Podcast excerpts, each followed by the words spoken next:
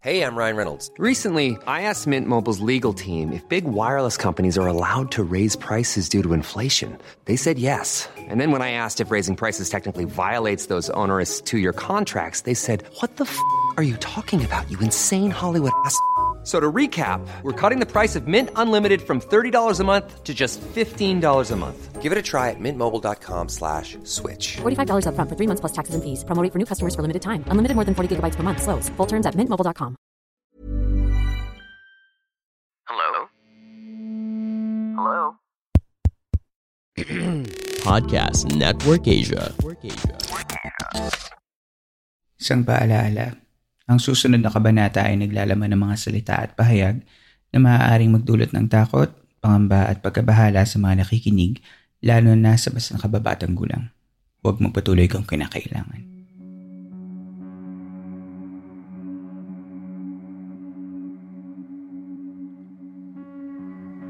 Tuloy po kayo sa ika-6 na gabi ng San Dalmo Society. Ngayong gabi, nakakasama natin si Carlo, at maririnig natin ang mga pambihirang kwento ng kanyang nasilip at naranasan. Mga bagay na kung iisipin mo mangyayari sa iyo ay magdudulot ng maraming katanungan. Nalina at sumama na kayo sa aming kwentuhan.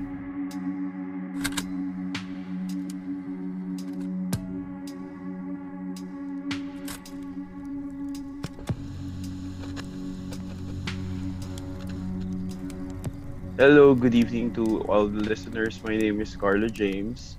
I'm initially based in the Philippines and then kakalipat ko lang dito sa Canada. I have a very active third eye. So, mga random stories itong ikukwento ko that happened back in the Philippines pa. So, siguro I want to start with yung experience ko sa UST kasi nag-aral po ako sa UST, Hotel and Restaurant Management. I guess familiar naman lahat kung anong gaano ka-old na yung UST. And this happened sa main building actually. Syempre pag first year ka, there's a tendency na you explore things around, buildings. I've heard spooky stories na about the main building pero hindi naman ako technically talaga naniniwala. Tsaka hindi naman yun yung building ko talaga. Kumbaga parang since curious ka and in a way siguro naghahanap din ako ng spooky experience, but hindi ko akalain na mangyayari sa akin on a very busy afternoon. For some reason, nung umakyat ako dun kasi sa main building, para siyang may pa-grand staircase yung dating. Tapos pa-square type siya. So, when I say square type, parang may maliit na open space sa gitna. Tapos the hallways are dun sa sides nung main building. Tapos windows na, classrooms na kaagad. So on the second floor, dun yung parang accounting area wherein this was during the, this is not enrollment, pero parang one of the first few days ko sa UST na kailangan ko pumunta dun sa accounting area, which is pagpasok mo ng main building, sa kanan siya, or sa kaliwa siya pag-akit mo ng hagdanan. So pag-akit ko ng hagdanan, parang hindi masyadong busy, walang masyadong tao considering na kakapasok pa lang ng mga estudyante for June. So, naglalakad ako doon sa hallway, tapos iba yung feeling ko kagad. Kasi parang feeling ko parang there's something bound to happen habang naglalakad ako doon. Kasi parang masyadong tahimik on a very busy afternoon. So, nung naglalakad ako doon, talagang parang walang ibang estudyante, parang ako lang. Tapos, nakasalubong ko yung sarili ko. Yung itsura ng sarili, parang it's a crossover of two different me on different dimensions. So yung kung ano yung itsura ko, syempre pag tumitingin ka sa salamin, alam mo yung itsura mo. Parang ako siya nung panahon ng, let's say, Spanish era, parang ganun. So nakita ko yung sarili ko. Pareho kami nag-stop. Pareho kami nagulat sa isa't isa. Tapos, naglalakad din siya mag-isa. So, ang nakakagulat dun kasi yung kung paano ko nag-react, ganun din siya nag-react. Tapos kung paano ko gumalaw. It's like seeing yourself in a mirror. Tapos, tumakbo ko on the opposite end of the hallway. Kasi syempre, it's not everyday na makikita mo yung sarili mo. So, tumakbo ko at the end of the hallway, on the other side of the hallway. Tapos, tumakbo din siya on the other side. Now, I was thinking na baka malikmata lang. tulad ng ibang sinasabi lang, baka malikmata lang. Mm-hmm. So naglakad ako, dahil pa square nga siya, naglakad ako on the opposite side of the hallway. Tapos I guess yun din yung ginawa niya. So nakasalubong ko ulit siya doon sa kabilang side. Mm. So dito, ito yung part na parang nagkatitigan na kami na parang I noticed na yung clothes niya is yung parang sinaunang clothes. Mm-hmm. Brown pants, white, yung noong araw. Kamisa. Oo. Kamisa de chino, pero tapos naka leather shoes din siya, tapos may pagka brownish na pants, dark brownish pants. Tas yung buhok niya, yung pang noong araw, yung pang Jose Rizal type na may pa-waves dun sa gitna. Oh. As may dala-dala siyang libro. Ako naman may dala din akong libro. It's like really seeing yourself sa ibang dimension. I guess siguro by this time kinukuwento niya din ako sa kabilang dimension. Tingin mo kinikwentuhan niya yung kinukwento niya doon na nakita niya. Oo, na nakita niya na merong kalukalike niya pero hindi niya ma-explain kung in the past yun or in the future. I guess sabi niya in the future. Ako naman ang kinukwento ko in the past. So yun yung first na medyo light pa na experience ko sa UST. Which is ang nakakapagtaka afternoon kasi nangyari to. Hindi naman to parang gabi. Kasi hindi naman ako technically umaabot ng gabing-gabi sa USD. Nagulat ako, syempre nagulat din siya. Well, based doon sa feeling ko kung ano man yung issue. Feeling ko kasi pareho kami na reaction. So kung ano yung naramdaman ko na takot, tsaka yung gulat, I'm sure yun din yung naramdaman niya. Tapos it ended, ironically, na kung saan ako nagtry na umalis sa situation na yun, like, naglakad kasi ako palayo, which is on the opposite side again. Yun din yung ginagawa niya, pero nagkatinginan kami ng matagal na parang we were really surprised na kamukha ko siya at kung ano yung galaw niya, ganun din yung galaw ko. And I guess it's really a crossover of two dimensions. Ito, this is gonna be a different story naman. Nagtatrabaho ako sa isang hotel sa Makati, which you know. Panggabi ako nung araw na yun. Yun din, I had the same eerie feeling na parang iba yung paligid ko. So, naghihintay lang ako ng jeep. Tapos, may jeep na dumaan. Walang ibang sasakyan dun sa kalsada. Eto sa kanto namin to mismo. So, may jeep na dumaan. Tapos, di pinara ko yung jeep. Kasi pag hindi ko na para yung jeep na yun, based on my estimate, malilate na ako talaga. Pag hindi ako nakasakay kaagad. Yung hotel kasi 15 minutes lang dun sa bahay namin. So, kumbaga saktong-sakto lang yung labas ko ng bahay, yung magbibihis ka, and all. So, pag sakay ko dun sa jeep, puno siya. Ang hindi ko pa makakalimutan dun, ang sabi nung nakasabit, biyahing langit, biyahing langit. Yun yung sigaw niya, biyahing langit, biyahing langit. Which is, ako naman parang, siyempre, nagmamadali ka, wala ka namang naiisip na kung ano. So, sumakay ako doon sa jeep. Tapos, alam mo yung upong, hindi ko na alam kung magkano ngayon ang pamasahe. 10 pesos ba? Alam mo yung upong 5 piso, 2 piso ka na lang. Yung sobrang siksikan. Daming tao. So, naghahanap ako ng bagya na ibaba. So, yung upo ko talagang paside ka na umupo na konting galaw lang ng jeep, mahuhulog ka. So, nakakapit ka ng matindi dun sa ano. Saan ka banda umupo? Sa bandang malapit harapan? Ako. So, so, bali yung pwesto ko dun sa jeep is parang pangatlo sa likod ng driver. Hindi ko makakalimutan yun kasi since puno yung jeep, meron dalawa pa dun sa likod ng driver. Tapos marami. Basta puno yung jeep. Yung nasa harap ko, parang ano din, upong ano lang din siya, 2 piso na halos magkadikit na yung tuhod ninyo. Punuan talaga. Punuan talaga. So, nung nagbayad ako, napansin ko na yung nag-abot ng pera is parang yung sugat na may dugo na parang nanuyo na. Yung medyo reddish-black na yung dugo. Na parang hindi mo kasi nalinis kagad kaya parang kumapit siya doon sa skin mo, parang gano'n. Okay. So nung nagbayad ako, yun yung nag-abot ng bayad. Medyo nandiri pa nga ako ng konti sa buhok. Sabi ko, hindi man lang ito naghugas ng kamay. naglinis. So, nag-abot ako ng bayad. Tapos, usually yung jeep na nasakay ko na yun, wala pang 5 minutes yun. Parang 2 to 3 minutes lang. Pero for some reason, yung biyahe kong yun napakatagal. Parang ang tagal-tagal niya. So, dun sa time na nandun ako sa jeep, ang dami ko na na-observe na parang yun nga yung nag-abot, sugatan yung kamay niya.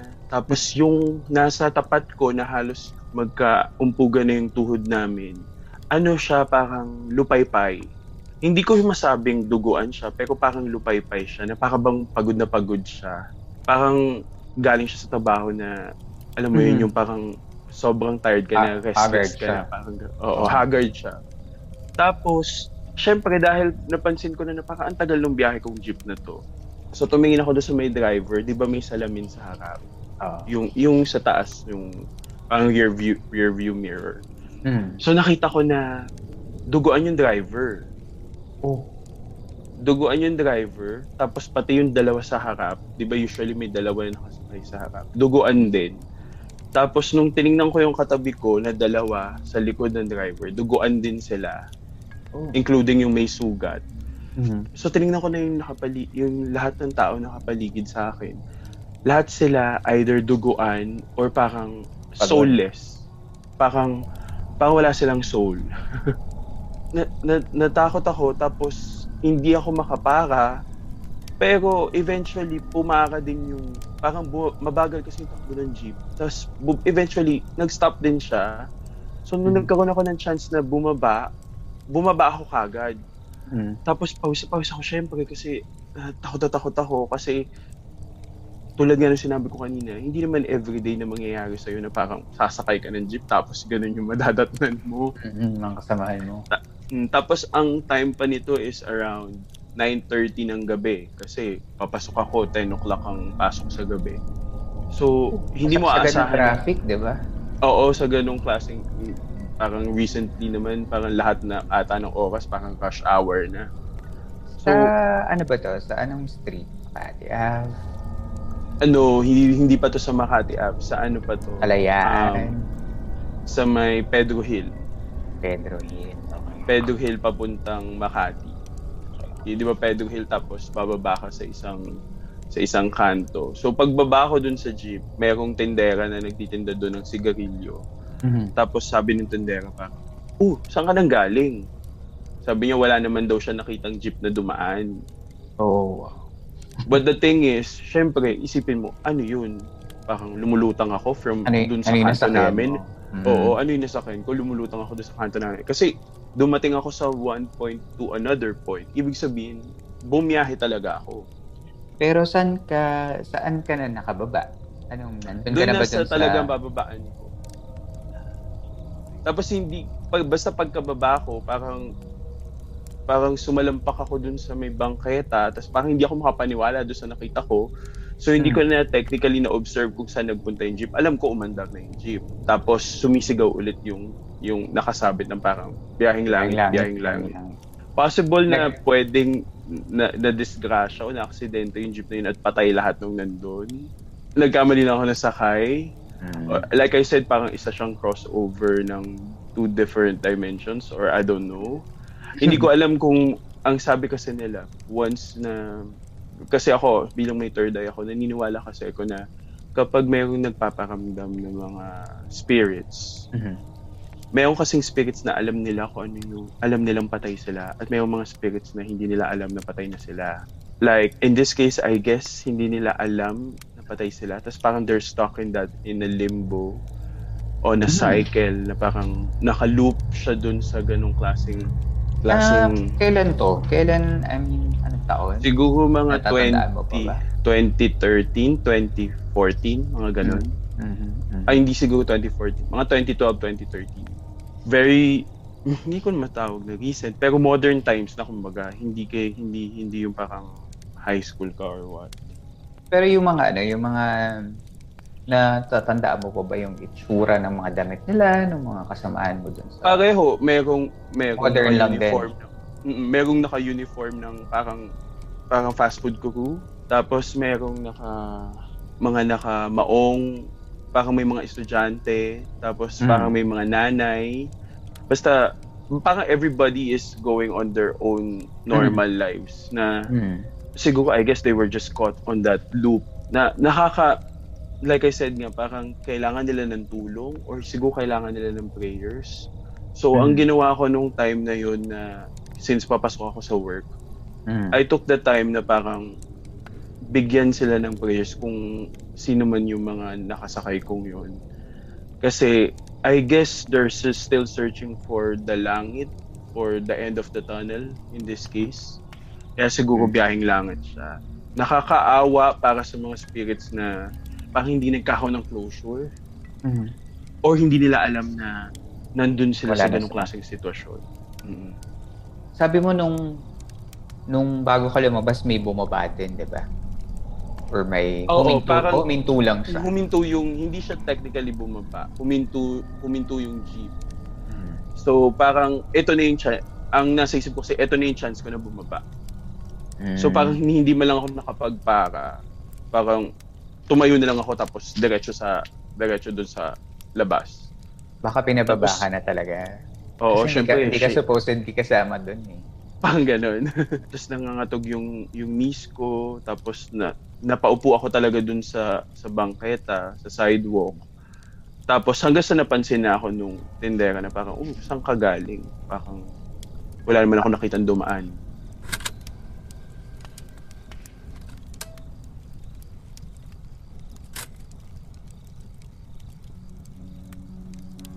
Inyo pong nasa baybayan ang isa na namang gabi ng Philippine Campfire Stories sa ating segment na San Dalmo Society. Salamat kay Carlo sa pagdalaw niya sa ating munting campsite at sa pagbabahagi ng kanyang mga karanasan sa mundo ng hindi may paliwanag. Sa puntong ito, maraming nabuksan na katanungan sa aking isip patungkol sa mga narinig ko kay Carlo. Nakaranas ba si Carlo ng time travel sa sandaling makita niya ang kamukha niya? O siya ang dinalaw ng kamukha niya dahil hindi naman nagbago ang kapaligiran niya? Kung ganun, sa konsepto ng multiverse, nakagawa ba ang dalawang Carlo ng time paradox? Kung hindi naman ito time travel, anong naranasan ba ni Carlo sa sandaling nakita niya ang kanyang sarili sa ibang panahon o lugar na kumikilos katulad ng kanyang galaw? Nakatungkay ba si Carlo ng time slip kung saan ang kanyang sarili mula sa ibang panahon ay natagpuan ng Carlo ng panahon na ito? Kung hindi naman ito ang mga nangyari, ibig sabihin na may kumukopya kay Carlo at ginagaya siya. Doppelganger o tambal o kung anumang hindi katulad natin ang nakita niya. Ngunit palagay ang loob ko na walang masamang nangyari kay Carlo pagkatapos ng pangyayaring yon. Sa ikalawang kwento niya, mas marami pang katanungan ang nakuha ko. Isang jeep na biyaheng langit na sa mga hindi inaasang pagkakataon ay nasakyan ng ating kasama. Naghanap ako ng mga aksidente tungkol sa mga jeep sa bandang lugar ng nabanggit. Ngunit napakarami palang ganong balita. Kung meron kayo naaalala ang aksidente na katulad ng ibinahagi ni Carlo, maaari nyo rin doon sabihin sa akin. Nakakikilabot isipin na kung hindi nakababa si Carlo ay maaaring napasama siya sa biyahe na yun. Ano ang jeep na nakita ni Carlo? Ito na ba ang bagong paraan ng pagsundo ng mga kaluluwa? Sa Ilonggo mythology, ang tagabantay ng underworld ay si Magwayen. Siya ay tumutulong sa mga kaluluwang makatawid sa mundo ng mga namayapa sa pamamagitan ng pagsakay ng isang bangka at pagtawid ng isang ilog. Kaya naglaro sa aking isip na baka jeep na ang bagong sasakyan ng mga sumakabilang buhay. Kundi man yun ang tagasundo, maraming bagay ang maaaring nakita ni Carlo. Time loop, energy imprint, ang ilan sa mga yon. May isa pang kwento si Carlo pero pinili ko munang putulin ang kanyang pagsasalaysay para sa ibang araw. Sa ngayon, puno na ang diwa ko ng maraming katanungan.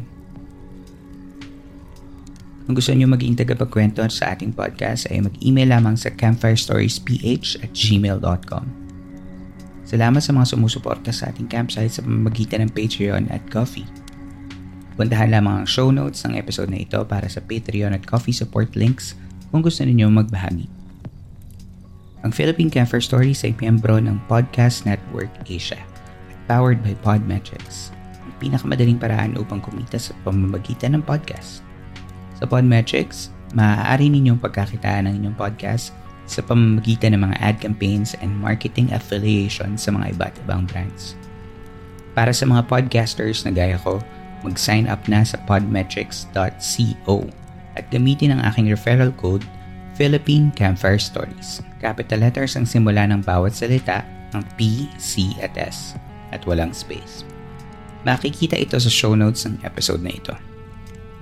Kung nais ninyong makipag-collaborate para sa marketing ng aming programa, magtungo lang sa advertiser.podmetrics.co at hayaan niyong tulungan namin kayo maipahayag ang inyong mga produkto at serbisyo sa ating mga listeners.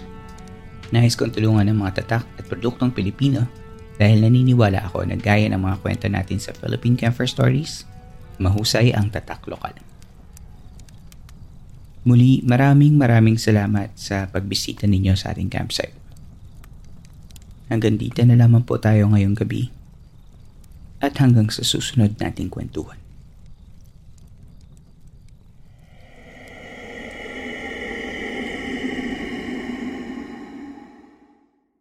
The views and opinions expressed by the podcast creators, hosts, and guests do not necessarily reflect the official policy and position of Podcast Network Asia. Any content provided by the people on the podcast are of their own opinion and are not intended to malign any religion, ethnic group, club, organization, company, individual, or anyone or anything.